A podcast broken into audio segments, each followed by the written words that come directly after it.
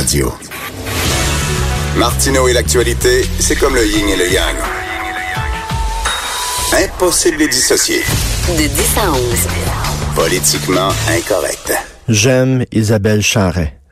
Voilà, c'est dit.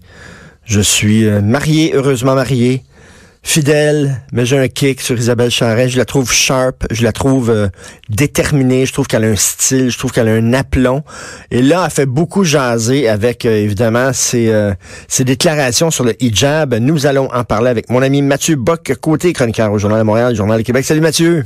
Bonjour. Est-ce que tu partages mon enthousiasme pour Isabelle Charest? Oui, absolument, mais je précise avec une nuance. Je trouve qu'on est rendu dans un monde où il est rendu si improbable et si inattendu de rappeler que 2 et 2 font 4, oui, que lorsque 2 et 2 font 4, on dit, mais quel courage! Franchement, comment osez-vous? Et là, on est dans un moment de 2 et 2 font 4. C'est-à-dire qu'Isabelle Charest a dit, dans ses mots, que probablement 90% des gens pensent et ressentent, c'est-à-dire que le voile islamique est un symbole d'intériorisation de la femme, de subordination féminine, d'oppression de la femme, et parce qu'il n'est plus possible de dire ça depuis longtemps sans que la police du langage, la police de la pensée ne vienne nous coller une contravention morale sur le mode raciste, islamophobe, xénophobe et ainsi de suite, qu'elle ose le dire, et quand elle ne s'excuse pas de l'avoir dit, elle ne pose pas le genou par terre, on se dit, mais quelque chose vient de se passer. Et voilà en quoi cette déclaration, par ailleurs fort légitime, révèle l'absurdité du moment dans lequel on vit. Mais les gens qui disent, oui, mais elle est ministre de la condition féminine, elle a un devoir de réserve, de neutralité, elle devrait mettre ses propres opinions personnelles en veilleuse. T'en penses quoi? Je pense qu'à un moment donné, sur cette question-là, dans le monde occidental aujourd'hui, la réflexion sur le hijab, sur le voile islamique, n'est pas une pure question de préférence personnelle ou spirituelle. Tout l'enjeu est de savoir si le hijab ou le voile islamique est un symbole strictement personnel ou si c'est un symbole politico-culturel qui vise à, on l'a dit, inférioriser les femmes et deux, à marquer qu'un certain islam, pas tout l'islam, mais un certain islam cherche à occuper l'espace public en se rendant visible de manière maximale. Si tel est le cas, comme on le croit, c'est la moindre des choses de le mentionner. Ensuite, elle n'a pas dit qu'elle manquait de respect envers les femmes qui le portent. Elle n'a pas dit qu'elle les détestait, quoi que ce soit. Elle a réfléchi sur un symbole qui est au cœur de la réflexion publique en Occident aujourd'hui. Si la classe politique n'a plus le droit de réfléchir sur ce symbole et plus largement sur la question de justement l'intégration des communautés issues de l'immigration dans l'espace public, alors là, à quoi servirait-elle? J'ajoute en plus que ça fait du bien d'avoir une ministre de la Condition féminine qui s'intéresse effectivement à cette question, oui, et pas simplement aux modes idéologiques qui peuvent provenir quelquefois d'un certain féminisme. Tout à fait. Mais là, ces propos là, ont choqué certains députés libéraux fédéraux, la gang à Justin Trudeau. Ils ont dit que bon, ça va à l'encontre des valeurs canadiennes qui prônent la diversité. Mais dans la diversité, il y a aussi diversité d'opinion. Hein, puis aussi... Voilà, ça c'est le paradoxe de notre époque. La condition de la diversité identitaire, entre guillemets, pas en soi, mais du point de vue de nos multiculturalistes, c'est que tous soient d'accord pour la célébrer en même temps.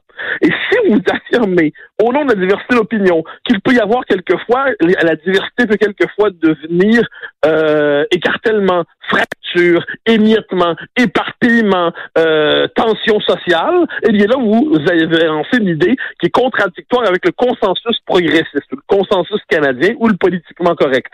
Donc la condition de la célébration heureuse et joyeuse du multiculturalisme, c'est de ne pas permettre à ceux qui n'en pensent pas de bien de le dire. De ce point de vue, on est vraiment dans un système qui a une tentation autoritaire, je le redis.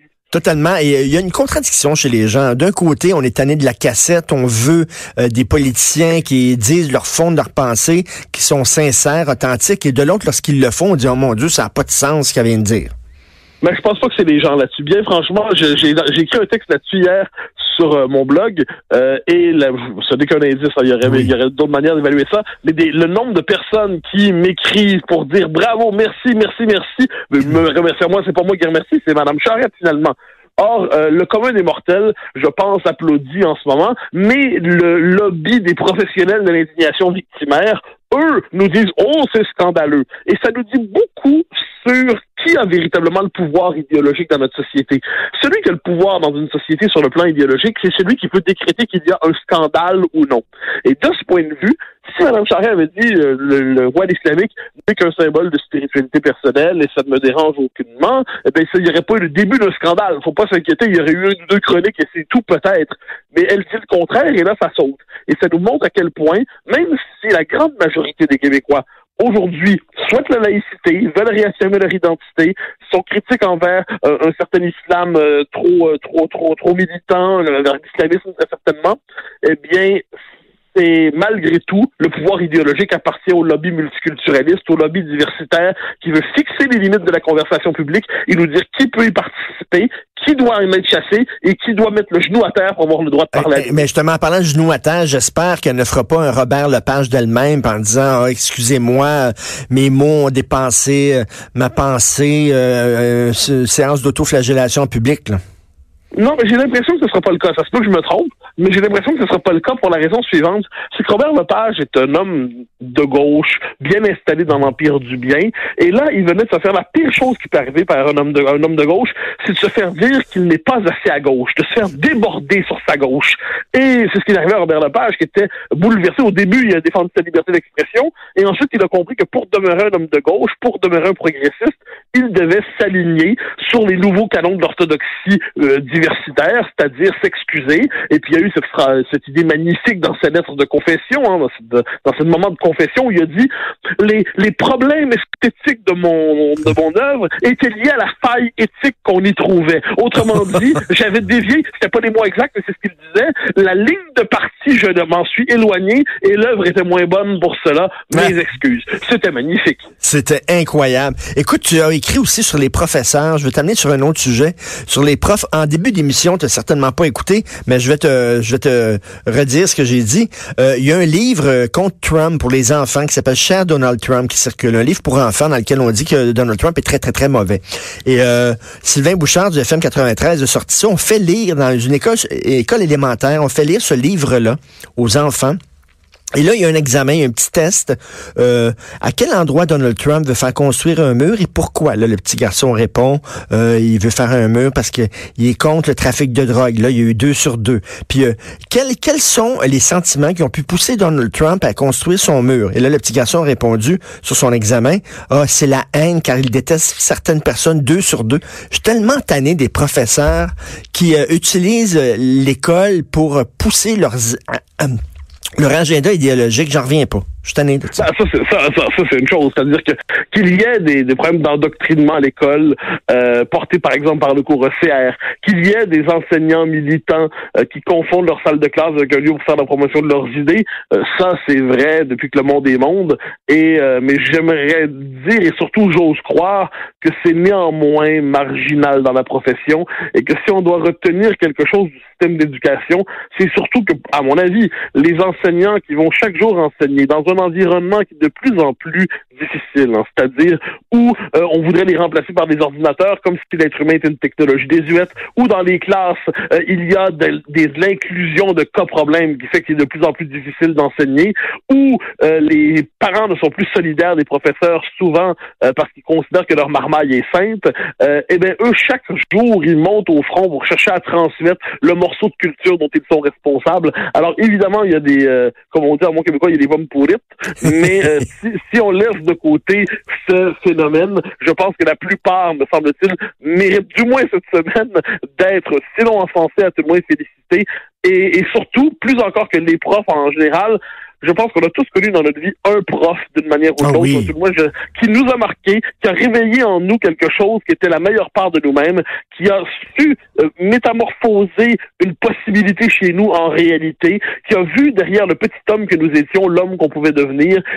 Un seul professeur peut changer une vie de point de vue-là. T'as tellement raison, t'as tellement raison. Mais t'as tellement raison, c'est la semaine d'ailleurs des profs, c'est pour ça qu'on parle de ça, mais écoute, moi, il y a un prof qui a changé littéralement ma vie. Je viens d'une famille très modeste, textes, on lisait pas beaucoup dans ma famille.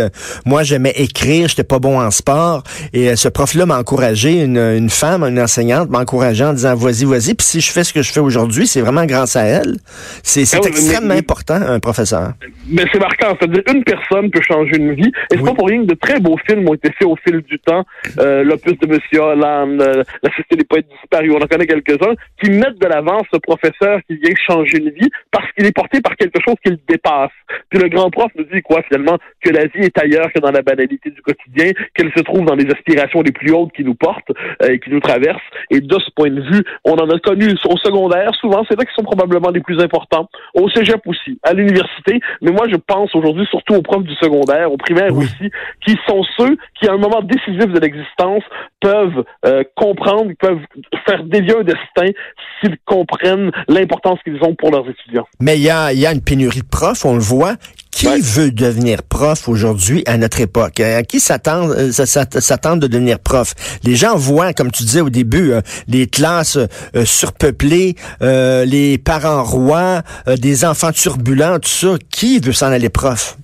Ben, je pense que là-dessus, il y a une dimension sacrificielle. Hein. Je pense qu'il y a ça c'est mon côté un peu conservateur, mais il y a dans la nature humaine, il y a des types humains. T'sais, il y a des gens qui sont faits pour être soldats, il y a des gens qui sont faits pour être des écrivains marginaux et dandys, il y a des gens qui sont faits pour être politiciens, puis il y a des gens qui ont une vocation de professeur. Je pense que ça existe. Et l'idée, c'est de s'assurer que tout en sachant qu'un prof ne sera jamais payé aussi cher qu'un avocat d'affaires. C'est comme ça. C'est la vie est ainsi structurée. Pour s'assurer au moins que les conditions de travail des professeurs ne soient plus suffisamment désagréables pour que les gens fuient la profession, parce que c'est un autre aspect, ça. Non seulement moins de gens veulent le devenir, mais une fois qu'ils le deviennent, plusieurs sont tentés de quitter. Donc, comment créer les conditions pour ça? Il y a un homme pour qui j'ai beaucoup d'estime qui s'appelle Émile Robichaud, qui a écrit un très beau livre il y a 2-3 ans, qui était l'école institution ou succursale. Puis il cherchait à voir c'est quoi la condition pour restaurer une école qui ait du sens, une école qui soit une institution, une école qui a le sens de la transmission de la culture, une école où le professeur n'est pas un petit ami, mais un professeur, un enseignant, quelqu'un qui a une part de verticalité, une part d'autorité, cette part d'autorité nécessaire. Dans ce petit livre-là, il avait réfléchi sur c'était quoi la possibilité, finalement, de réinventer un cours classique démocratisé à l'espace de l'école publique. C'est un livre qui mériterait d'être lu. Merci beaucoup, Mathieu, et j'invite les gens à lire ta chronique sur Isabelle Charest. Isabelle Charest a raison, et ta chronique sur les profs qui s'intitule... Qu'est-ce qu'un vrai bon prof? Qu'est-ce qu'un vrai bon prof? Merci beaucoup, Mathieu. Au grand plaisir, au revoir. Alors, Mathieu Bock-Côté, avec sa verve qu'on lui connaît. D'ailleurs, il était prof, lui. Il était prof à l'UQAM, je crois, en sociaux. Mathieu, il devait être un sacré bon prof. C'est tout le temps qu'il nous reste. Je cours à la pharmacie. Qu'est-ce que je devrais prendre? C'est quoi, là? Hugo, qu'est-ce qu'il faut prendre quand on a une grippe d'homme? Je sais pas. Du vin. Le vin, ça fonctionne toujours. Je t'aime, c'est pour ça que t'es mon ami. Hugo Veilleux, metteur en ondes, recherchiste extraordinaire. On se reparle demain à 10h. Il a passé une excellente journée politiquement incorrecte.